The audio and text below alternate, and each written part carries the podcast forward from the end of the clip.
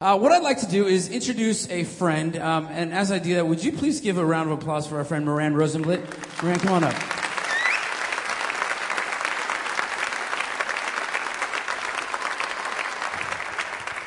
Uh, today we have doubled the Jewish population at Calvary Church. Isn't that great? I'm usually by myself, and I really appreciate that you're here. Um, we, we met uh, a few years ago in, on Tiber- in Tiberias on the Sea of Galilee at a hotel. And uh, ever since then, our lives have, uh, we, we've been doing ministry together. And, and so you are doing ministry with an organization called Hope for Israel. And I, what I love about my brother is that he has a heart to see the Jewish people, the lost sheep of the house of Israel, come to a saving knowledge and faith of who Jesus, Yeshua, their Messiah is. And so he uh, brings a word to us this morning. And so I want us to greet and enjoy and listen and receive this morning. So would you join me as I pray for him and we'll get into this. God, we are thankful. God of Abraham, Isaac, and Jacob, we thank you that in this place that you are the King. Um, Lord, we are thankful for our friendship with different partners all across the world, and Lord, especially this morning that you've brought Moran here. Um, Lord, bless us and help us to receive, to open up our hearts and the message that you've laid on his heart. We ask that in Jesus' name. Amen. Thank you, Matt. Shalom, everybody. Good morning. You know, there is something about the 1045 service worldwide. I say good morning at the 845 and I heard a loud good morning and here they're just still sleeping. Let's try again. Good morning, everybody. Good morning. Thank you. Okay. Now I know that you're awake. It's wonderful to be here with you this morning, and I'm going to embarrass my wife, Melissa, is here with me. Honey, can you wave to everybody? Come on, get it. Come on.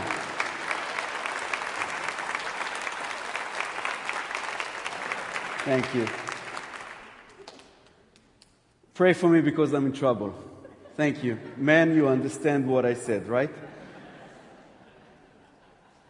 I want to start by um, thanking you. Thanking the leadership and thanking all of you for your stands and your support with Hope for Israel. It's truly a blessing to uh, come to a body of Messiah that understand God's call for Israel and understand God's place for Israel and a body of Messiah brothers and sisters who are truly standing in support for us as a ministry also in Israel. Before coming on this trip, I prayed and, and I asked God, God, give me a message. Give me, you know what the people need. Give me a message for the people. And I believe that the message that there is is that it's time to return back to God. I'm very grateful for the reminder of Pastor Dave this morning. A reminder of where this great country that I love used to be. It's a reminder not just of where it used to be, but a reminder for all of us of where we want it to come back to. But in order for America to come back to God, we, men and women, followers of the one and only true God, ought to return to Him first. We need to come in repentance. We need to come to the place where God is becoming the center of our personal lives, of our family's lives, and of our church life. We get frustrated in a lot of time, places, and I know this may sound weird to you that I'm saying this here, but we get frustrated a lot of times because the Ten Commandments are not being allowed to be anywhere but on Facebook. That's the latest trend, by the way. Have you seen it, Matt?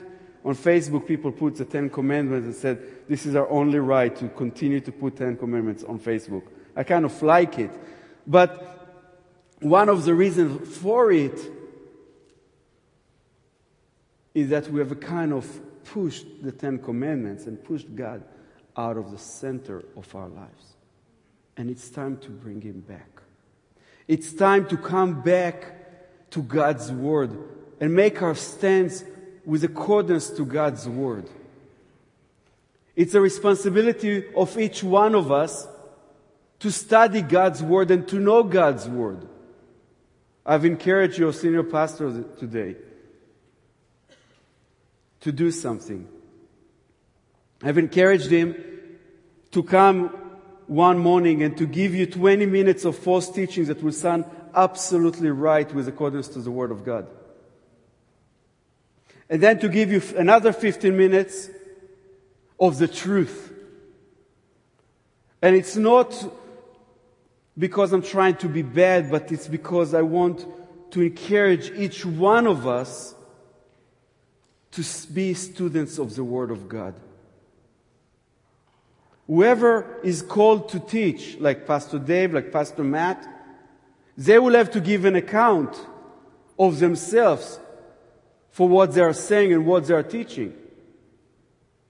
But each one of us here will have to give an account of himself for the decisions that we are making and for what we are standing for as well.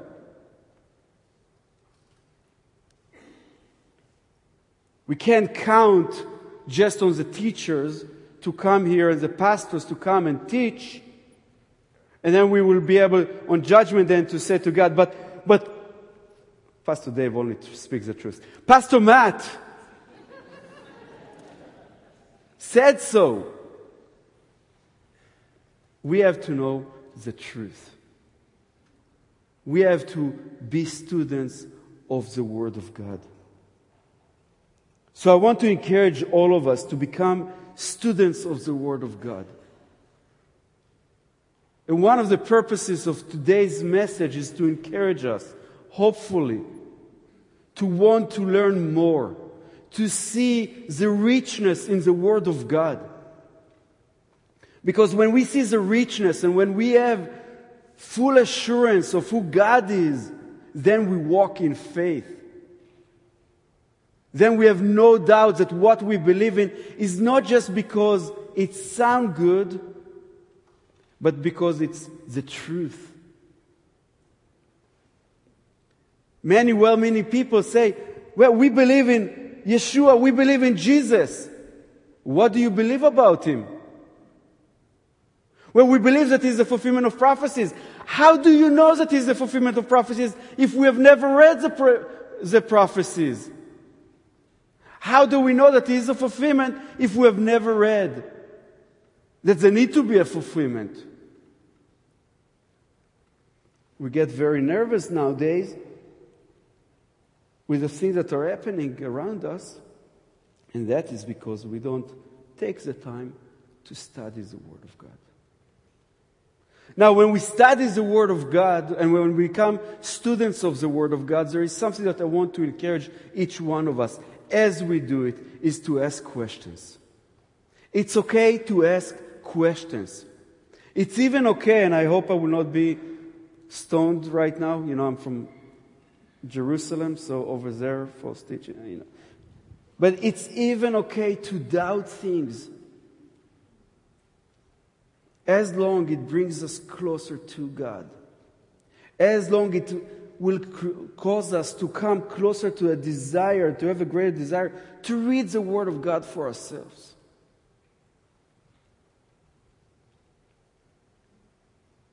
For me, there is a very special place in Israel. A place that I hope one day Pastor Dave, Pastor Matt, Pastor Eric will remember to come back to. Now they are on a little bit of a detour going to Turkey, but it's time to come back to Israel, okay? I said it. but it's called Kfar Nahum. Now, since you know in heaven we're all going to speak Hebrew, let me teach you two Hebrew words. Can you say Kfar? Come on, everybody. Can you say Kfar? Without an accent, please? Thank you. Kfar Nahum. Wonderful. Kfar Nahum is also known as Capernaum. And I love this place. It's a place that I had some great challenges, but it's, it's a place that I had some great discoveries about the Word of God. But at that place, also had some questions to God. Capernaum is known as a place where Jesus has begun his ministry on earth. It's a place that from there he, he went and declared the importance of repenting and coming back to God. And I had to ask God, God, why Capernaum is that place that you started your ministry? If you are God, if you are the promised Messiah, in my mind it will make more sense that you will start your ministry in your city, Jerusalem. For me, it makes more sense at least. So I had to go to the Word of God, and I had some amazing discovery. And, and a little bit of background before we go into the actual message from Matthew 4. Matthew 4, verses 1 to 11, there is an amazing description of a test, of temptation that our Messiah went through. It was during a 40 day of fasting that the enemy took him and gave him some temptation. Now, I want to encourage you when you read the Bible, there are certain numbers that are very consistent and they make sense when we start to apply them and we need to pay attention to those numbers, such as the number 40. The number 40 will always represent a time of transition. 40 days of the flood, time of transition. 40 years in the desert, time of transition. 40 days of testing, a time of transition into the beginning of the ministry. Matthew 4, verse 12 says, Now when he heard that John had been taken into custody, he withdrew into Galilee. And leaving Nazareth, he came and settled in Capernaum, which is by the sea in the region of Zebulun and Naphtali. This was to fulfill what was spoken through Isaiah the prophet, saying, The land of Zebulun and the land of Naphtali, by the way of the sea, beyond the Jordan, Galilee of the Gentiles. The people who were sitting in darkness saw a great light and to those who were sitting in the land of and shadow of death, upon them a light dawned. From that time, Yeshua, Jesus, began to preach and say, Repent, for the kingdom of heaven is at hand.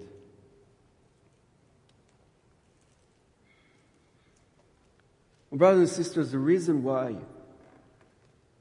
our Messiah needed to start his ministry in that place in Galilee was to fulfill what the prophet of Isaiah wrote that is going to take place in that place and what's going to be the role of the Messiah and where the Messiah need to start his ministry.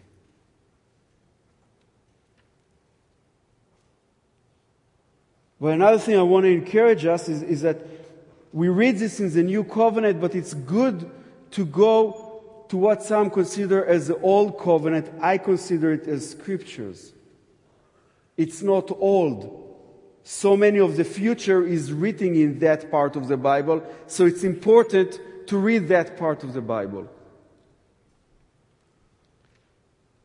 And if you have your Bibles, you may want to open to Isaiah chapter 9, because that's where the quote is coming from. Let's wait with uh, Isaiah 9 8 for a minute. Thank you. It starts with the words, But there will be no more gloom for her who was in anguish. In earlier times, he treated the land of Zebulun and the land of Naphtali with contempt.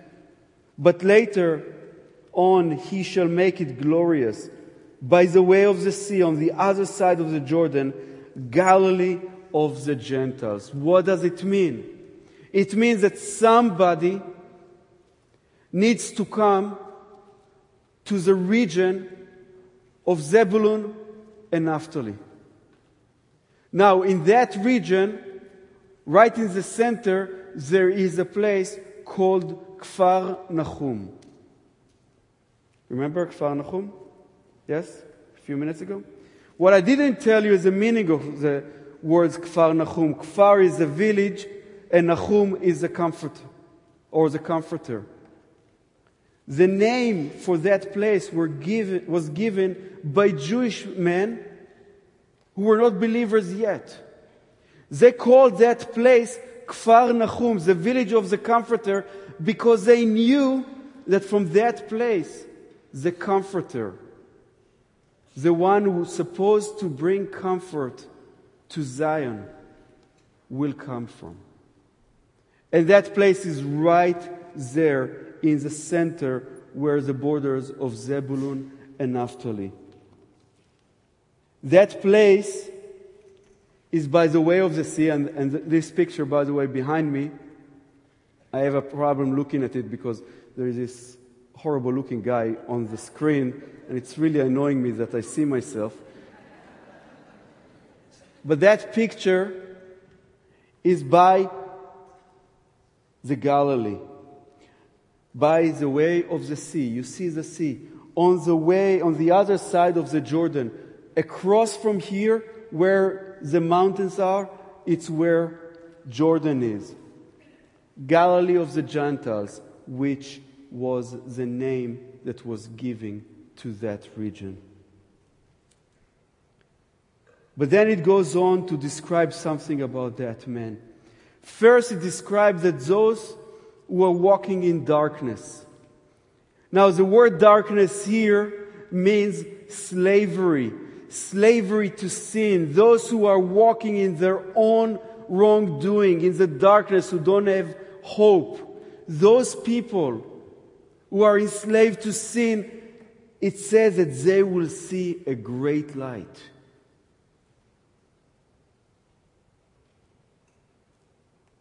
That those who sit in the land that reflects the shadow of death a light will touch them.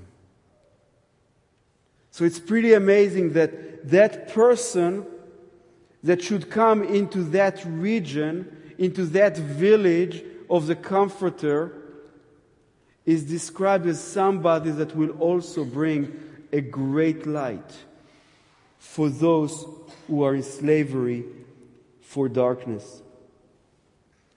By the way, you can continue to read in your English Bibles. I'm uh, now giving a very literal translation from the Hebrew Bible, if you don't mind.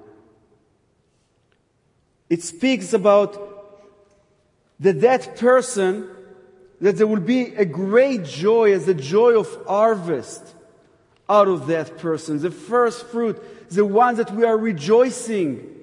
Now, farmers, when they see that, that when it's time for the harvest, they're always rejoicing with the harvest or with the first fruit. It's the best harvest. So that person is not just bringing the light, but that would be the first joy, the first person that we will be rejoicing over.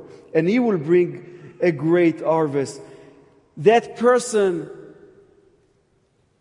there will be a yoke of his suffering upon his shoulders. Come to me, all of you who are weary and heavy laden. He said there, take my yoke. It's the same yoke, the same words that are described there. Then later on, it goes into, I believe it's verse 5 in your Bibles, in my uh, Bible, it's verse 4, to describe something very special. It describes here that that person will also bring a victory. Victory over a very special war that will take place the war of holiness. So that person that will bring the light to the people who are in slavery for darkness, he will also bring a great victory in that war of holiness. He will put an end to sin. He will bring a victory to sin. And then that person is described as unto us a child is born. A son was given to us. So that person is, is described as a child, as a son that will be given to us. And he will have the responsibility, that great responsibility to bring on his shoulders the deliverance. And that person will also have a name. The first part of his name, in your Bible, it says wonderful counselor, but the first part of his name is wonderful. There need to be a comma between the wonderful and counselor. Is wonderful, miraculous. His second name will be counselor. He's also going to be our counselor.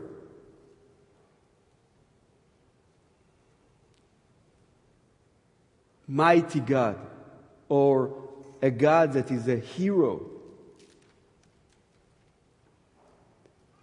Everlasting Father. He will also be the one that will bring the peace because he will be the ultimate Prince of Peace. Now, these things are very unique because where I'm coming from and where this other Jew boy is coming from, and our people have a problem with the deity of the Messiah. They will say, well, the Messiah will not be God, but here the description clearly said that his name will be Everlasting Father, Mighty God, Prince of Peace, which is pretty amazing, the description of that person that needed to come out of that region. Brothers and sisters, let me just suggest that if Yeshua Jesus is not the promised Messiah, we may as well go home and join the after parties of July 4th right now. Because there is none. He needed to come to a very specific place in a very specific time to fulfill a very specific role.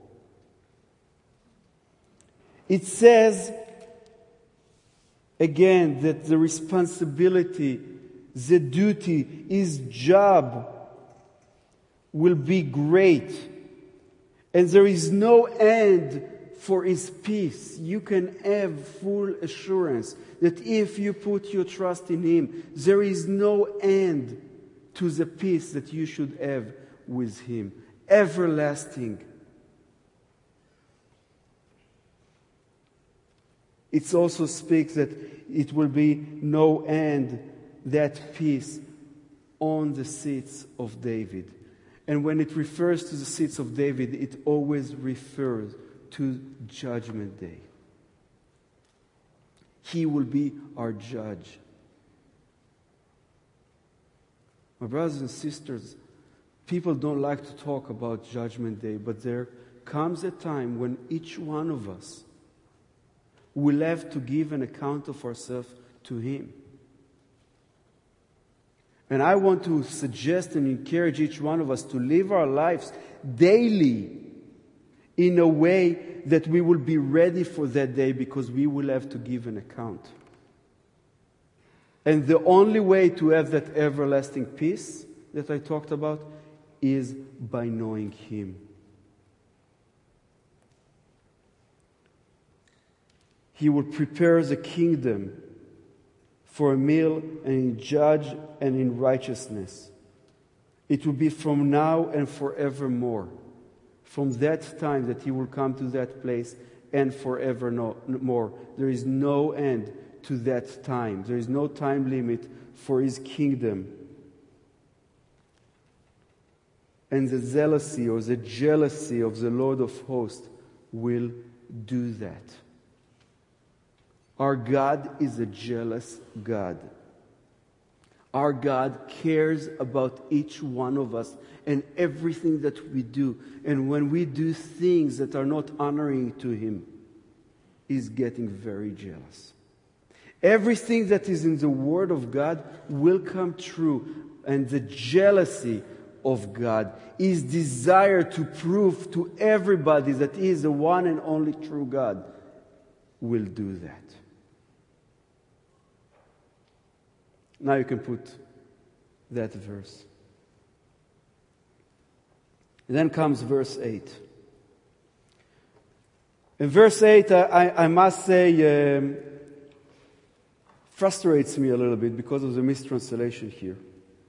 In English, in your Bibles, it says, The Lord sends a message against Jacob and it will fall on Israel, or it falls on Israel. But in Hebrew, it says something else. It says, Davar shalach Adonai beYaakov v'nafal b'Yisrael. Makes no sense to you what I just said. Let me translate. A word. Even that word is being mistranslated. Here it says a message. But the word in Hebrew actually says davar, which is a word God will send in Israel or to Israel, not against Israel. And it falls in Israel.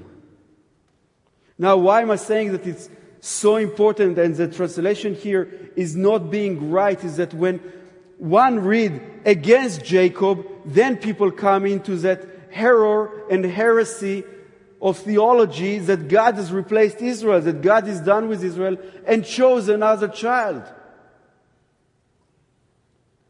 It's not against Israel, it's in Israel.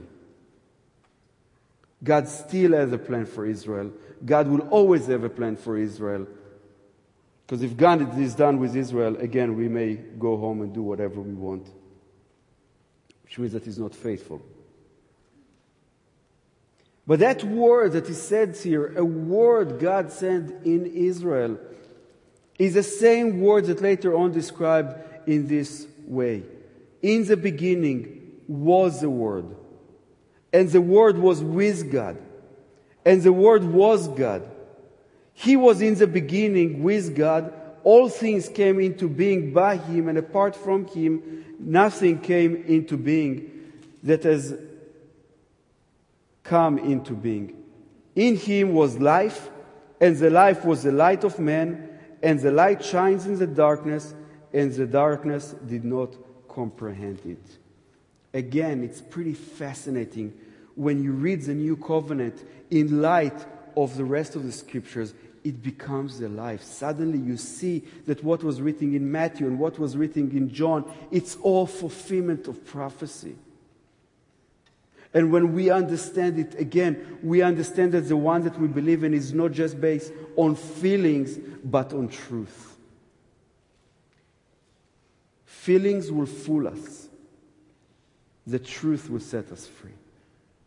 It's important to stand with accordance of the truth. And it's important to know that the one that we believe in is the promised Messiah and is the one and only true God. There is none other. He is the living word that lives inside us. And every word in Scripture is there for a purpose and for a reason.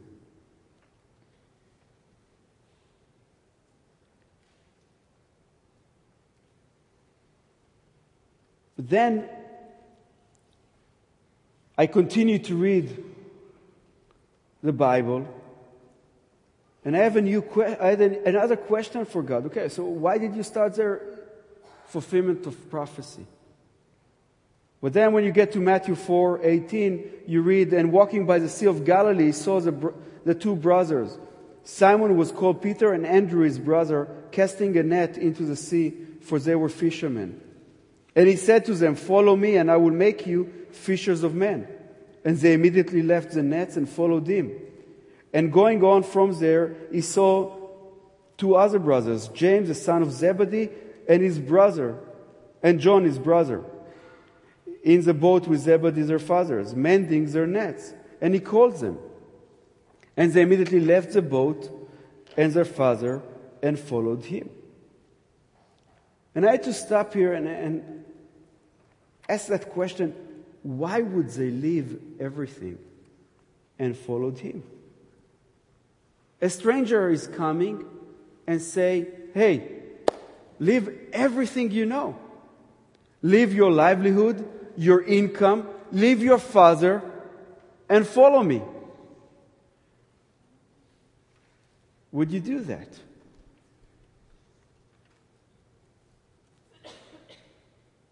If some stranger now comes to anyone here and says, Hey, leave everything you know, I want you to follow me, are we going to do that? Brothers and sisters, there is a reason why they did that. Those disciples of the Messiah were very educated people. Sadly, a lot of people look down at them and say, oh, because they were from, the, from Galilee, they were not so wise and not so educated, and that's why really the Messiah went over there. And the people that look down at the people from Galilee are the people who live in New York. They look down at the people who live in California, right? But it's a very similar idea. Those people who look down at the people from Galilee who thought that they were not wise are people who live in Jerusalem. The snobs, the ones that think that they know everything and got it together. So they will look down at the people in Galilee, but those disciples were very special men, very educated men, that from a young age would go to a synagogue that was right in the center of that place called Kfar Nahum. A synagogue is a house of gathering, the gathering for worshiping God and studying His Word. And if you don't believe me that the synagogue is there, again, Pastor Dave, Pastor Matt, and Pastor Eric will hopefully one day return to Israel and take you to see that synagogue. Amen? Thank you. Okay, I'm done with that. So from a young age, they would go to the synagogue, they would study the Word of God, they knew the Word of God, and they knew what the Word of God is saying. They knew what is written in the book of Genesis, the book of beginnings. And it's so important to know that the name of this book is the book of beginnings because I believe that the book of Genesis sets the foundation for the rest of the Word of God. If you really want to know what is written even in, in Revelation, you ought to know the first book of the Bible. Now, again, there is a mistranslation, sadly, in English. And if you have your Bibles open to Genesis 48, verses 15 and 16, and if anyone has the translations that I'm about to literally translate from Hebrew, please let me know later on. I would love to know which one it is.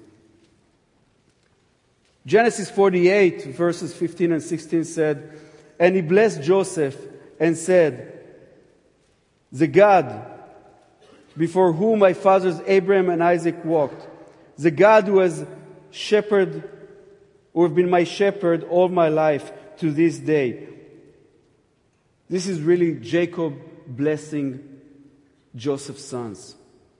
He said, The angel who has redeemed me from all evil, bless the lads, and may my name live in them, and the names of my father Abraham and Isaac, and may they grow into a multitude in the midst of the earth.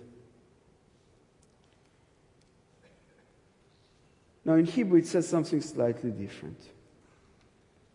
In verse 16, it says, The angel who redeems me from all evil, bless the boys, and will call in them my name and the name of my fathers, Abraham and Isaac. But then it says, Vayadegu larov bekerev haaretz, which means, and may they greatly fish amongst the earth, or be fishermen amongst the earth.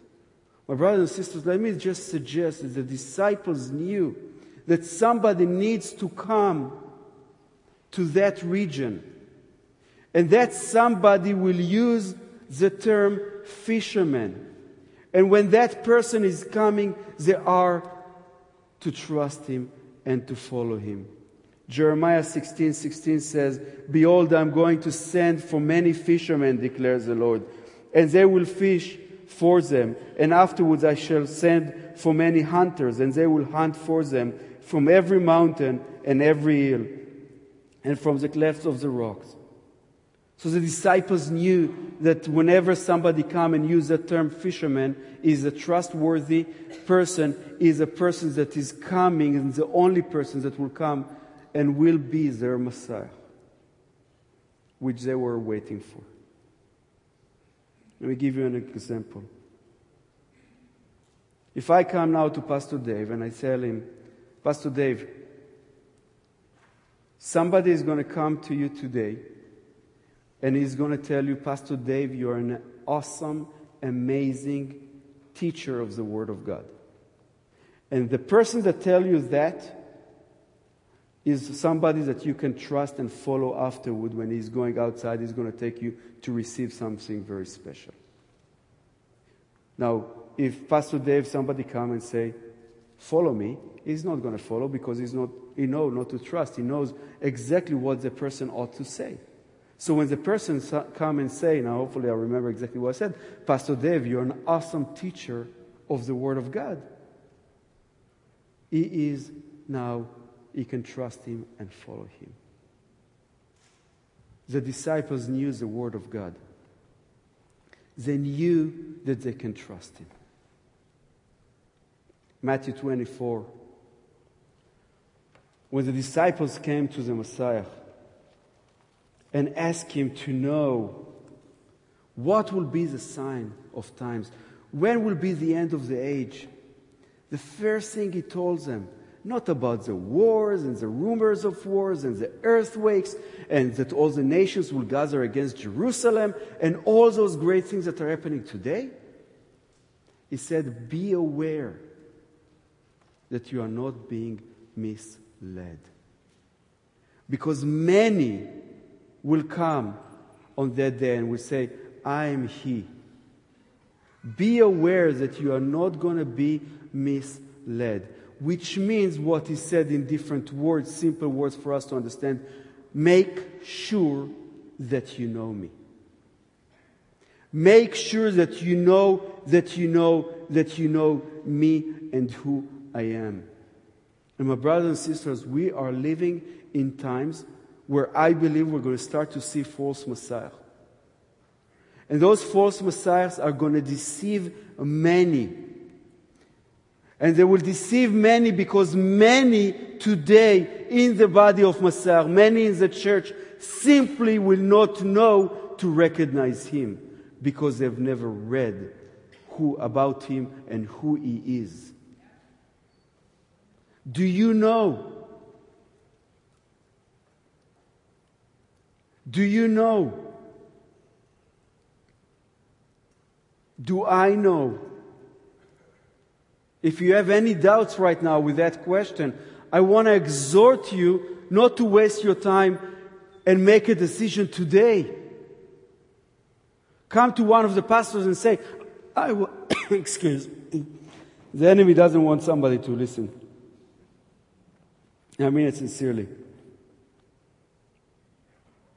Come to one of the pastors today and tell him, I want to know. Be students of the Word of God. Make sure that you know the Word of God for yourself. Make sure that you are ready for the times which are coming near. Lord, we come before you and we praise you. We honor you, Lord. We thank you, Lord, for your love, for your grace. We thank you for this day. Lord, I thank you for this great place that is called the United States of America. Lord, I thank you that it was here in this place that I found you. I thank you for the freedoms that we have here to worship you. I ask you, Lord, that we will not take this freedom, your grace in vain. Lord, I pray that if anyone here is yet to know you, that they will make a decision today. And I hope and pray, Lord, that you will create and bring a great desire within our hearts to know you, to know your word, to be from the people that will be with you until the very end, or to be with the people that will be with you from the beginning. Be glorified, Lord, in and through our lives. In your name we pray. Amen.